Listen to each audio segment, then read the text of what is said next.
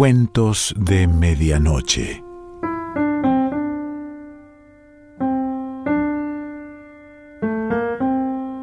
El cuento de hoy se titula Mi bisabuela Ana enfrenta a los demonios y pertenece a Ana María Shua.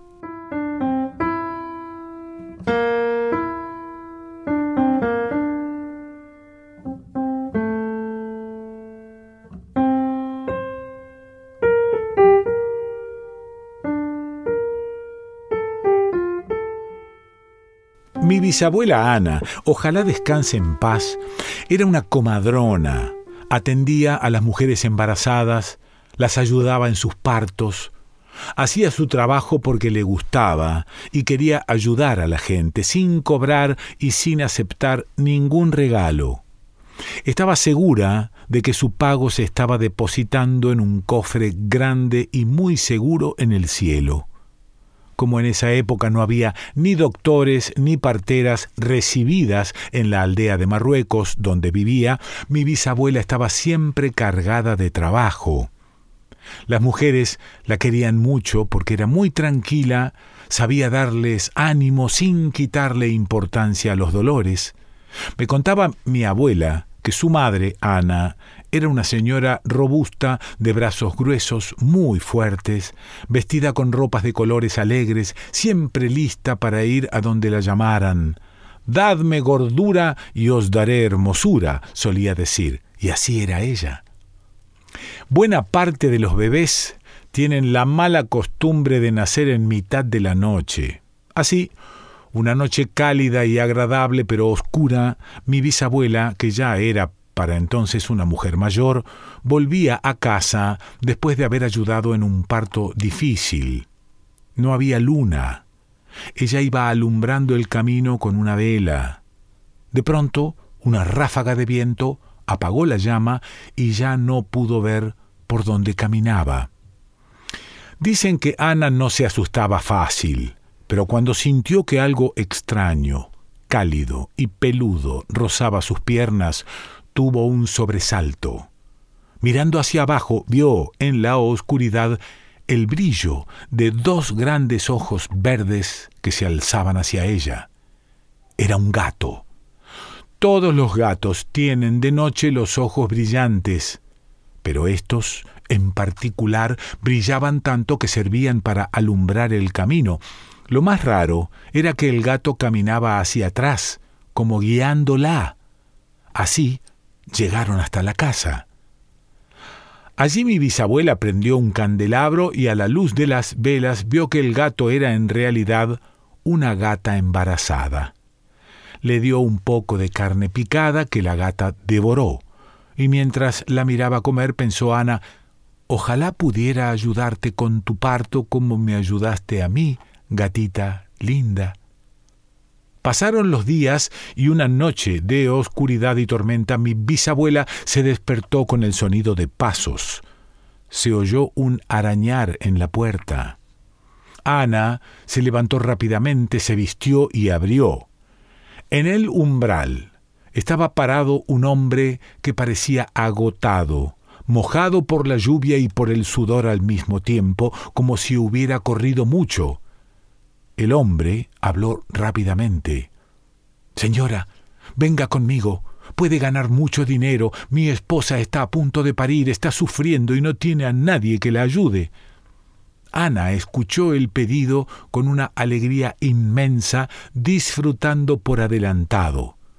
Poder ayudar en un parto a esa hora de la madrugada, en mitad de una horrible tormenta, era simplemente maravilloso. Algo así como cumplir con las seiscientas trece buenas acciones que mandan las Escrituras, todas de una vez. El pueblo era chico. Mi bisabuela siguió al hombre por la calle principal. Lo único raro, lo único que no podía entender era la razón por la cual no se oían sus pasos. El hombre se movía tan silenciosamente como si caminara sobre zarpas acolchadas. De pronto se dio cuenta de que habían dejado atrás la última casa del pueblo y ahora estaban caminando a campo abierto. La pobre Ana empezó a temblar de terror porque sabía que allí no vivía nadie, es decir, nadie que pudiera llamarse humano. Se dio cuenta de que estaba siendo guiada por un demonio. «Dios, ten piedad de mí», murmuró para sí misma, pero no se atrevió a pronunciar ni una sola palabra en voz alta. Pronto llegaron a un puente en el que cada piedra se quejaba con voz humana cuando la pisaban. Después entraron en una enorme caverna y se oyó una voz de hombre que decía: «Entre, abuela, es por aquí».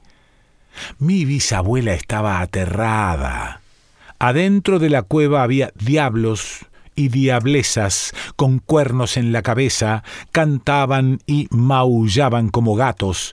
«¿En qué agradable compañía me encuentro?», pensó Ana, pero por supuesto no dijo nada. Un demonio de cuernos largos se la llevó aparte y le habló en voz baja. «Si el recién nacido es un varón, podrás tener todo lo que pidas, pero Dios no quiera que sea una mujer.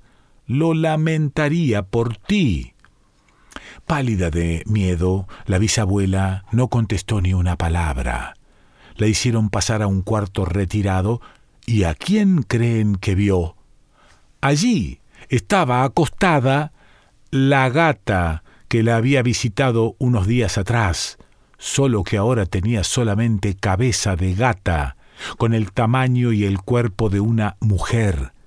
La gata abrió la boca y susurró: «Abuela querida, no coma ni tome nada en este lugar, o será convertida en un demonio hembra y jamás podrá volver a salir». Cuando llegó el momento del nacimiento, Ana se arremangó y se puso a trabajar. Los gatos tienen normalmente cuatro o cinco gatitos de una vez, pero, por supuesto, en esa situación nada era normal. Nació un solo gato macho que inmediatamente se convirtió en un bebé de aspecto humano, un hermoso varoncito. Con qué regocijo fue recibida la noticia en la caverna. Los gritos de alegría llegaban hasta el cielo. Entonces comenzó el banquete. Mi bisabuela tuvo muy en cuenta el consejo de la gata y no probó nada durante toda la noche mientras estuvo en la cueva, aunque le ofrecieron los mejores y más deliciosos alimentos y bebidas. Sirvieron empanadas de carne abiertas, lahmacines que olían a cielos y a piñones fritos. Había kibes de masa crocante y bollos hechos con masa fila, tan fina que se podía ver a través. Un hojaldre que evidentemente no había sido amasado por torpes manos humanas. Los demonios trataron de tentarla con dulcísimos mamules y balauas, dulces de nueces, de almendras y pistachos, embebidos en una almíbar perfumada con el agua de azar más exquisita que mi bisabuela jamás hubiera probado. Le ofrecieron para beber desde leche agria hasta deliciosos vinos, pero cuando ella explicó que estaba ayunando por el perdón de sus pecados, la dejaron en paz. Sin embargo, hacía mucho calor en la caverna. La bisabuela había trabajado duramente y tenía sed. «No puede haber ningún mal en que tome solo un poquito de agua», pensó. Se sirvió agua en un vaso tallado en un inmenso rubí. Se lo llevó a los labios y un empujón la obligó a soltarlo, derramando su contenido. Era la gata, que se había acercado con su bebé en brazos hasta la mesa del banquete. Después de eso, bisabuela Ana soportó la sed sin quejarse. En ese momento el recién nacido se echó a llorar. Tenía un llanto agudo y molesto. Su mamá no encontraba el modo de hacerlo callar. Era su primer hijo y la madre gata estaba un poco nerviosa y asustada. Los parientes empezaron a quejarse. ¿Qué clase de fiesta era esa con un bebé llorando todo el tiempo? Uno de los demonios se paró y habló. Cada vez que nace un bebé de los nuestros, nace en la tierra un poco antes un bebé humano exactamente igual. Seguro que el bebé humano es más tranquilo que este pequeño demonio. Propongo que lo cambiemos y nos libremos de él. La madre diablesa no estaba muy segura de querer cambiar a su bebé, pero entre todos la convencieron de que el otro sería exactamente igual, solo que más tranquilo. El diablo, que había traído la propuesta, tomó en sus brazos al pequeño demonio y en un instante estuvo de vuelta con el otro bebé, que solamente se diferenciaba en la ropa que traía puesta. Cuando llegó el bebé humano, que en efecto dormía plácidamente, bisabuela Ana vio, con horror, que era el hijo de una vecina al que ella misma había ayudado a nacer el día anterior. Enseguida pidió permiso para hacerse cargo de él. «Esa no es ropa apropiada para un hijo de príncipes», dijo. «Déjenme ayudar a la madre a cambiarlo».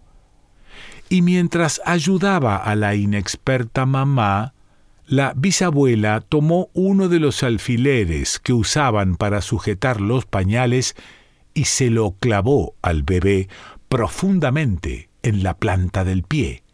El pobrecito se retorció de dolor, lanzó un alarido y se puso a llorar mucho más fuerte de lo que había llorado el bebé demonio, mientras la bisabuela le ponía rápidamente las mediecitas. Ahora sí que la madre diabla no sabía qué hacer con su bebé. No había manera de calmarlo y se negaba incluso a mamar de sus pechos. Por suerte para él. Después de una hora, todos los demonios coincidieron en que no había nada peor que un bebé humano y sin pensarlo mucho, los cambiaron otra vez. Ahora el bebé demonio estaba tranquilamente dormido. Cuando se despertó, la mamá gata pudo darle de mamar y todos se sintieron más felices. Estaba llegando el amanecer. El jefe de los diablos llamó a mi bisabuela. «Ha llegado la hora de irte, pero antes puedes pedir lo que quieras y lo tendrás. Te daré hasta la mitad de mi reino». «No», dijo mi bisabuela, «no quiero nada». «Eso es imposible, debes llevarte algo. Esta es nuestra costumbre y estamos obligados a cumplir con ella», dijo el demonio jefe con voz amenazante, dando a entender que la obligación existía también para ella. Mi bisabuela Ana se dio cuenta de que no era ninguna broma. Entonces vio un montón de cabezas de ajo en un rincón de la sala y pidió un poquito, tanto como para librarse de la obligación. Le llenaron el delantal de ajo y luego la acompañaron hasta su casa. Lo primero que hizo Ana fue tirar el ajo por la ventana. Después salió corriendo hasta la casa de su vecina y, tal como se lo imaginaba, encontró a toda su familia desesperada tratando de calmar al bebé que seguía llorando y gritando de modo horrible. En el acto le sacó la media y le arrancó el alfiler de la planta del pie. Curó la herida, pequeña pero profunda, y pronto el bebé se tranquilizó. Bisabuela volvió a su casa. Completamente agotada se hundió en su cama. A la mañana siguiente le despertó su nieto mayor, mi tío Rafule. «¿De dónde sacaste tanto oro, abuela?». Ella miró por la ventana y vio que el ajo se había convertido en oro puro. Diente por diente, repartió el oro entre sus hijos, sus nietos y toda la familia. Muchos años después, bisabuela falleció. Algunos de sus hijos dejaron Marruecos y fueron a América. Otros se quedaron allí. Muchos de sus nietos emigraron a Israel. Así, los bisnietos de Ana estamos ahora repartidos por el mundo y cada uno de nosotros guarda hasta hoy un diente del ajo de oro en recuerdo del premio que recibió nuestra bisabuela por ayudar a todos sin esperar ningún pago. Ana María Shua.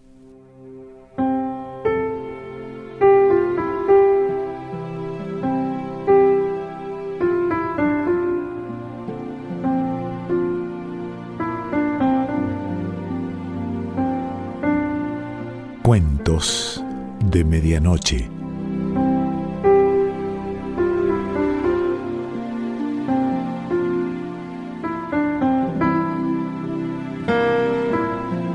Selección Pancho Mondino. Idea y lectura Quique Pessoa.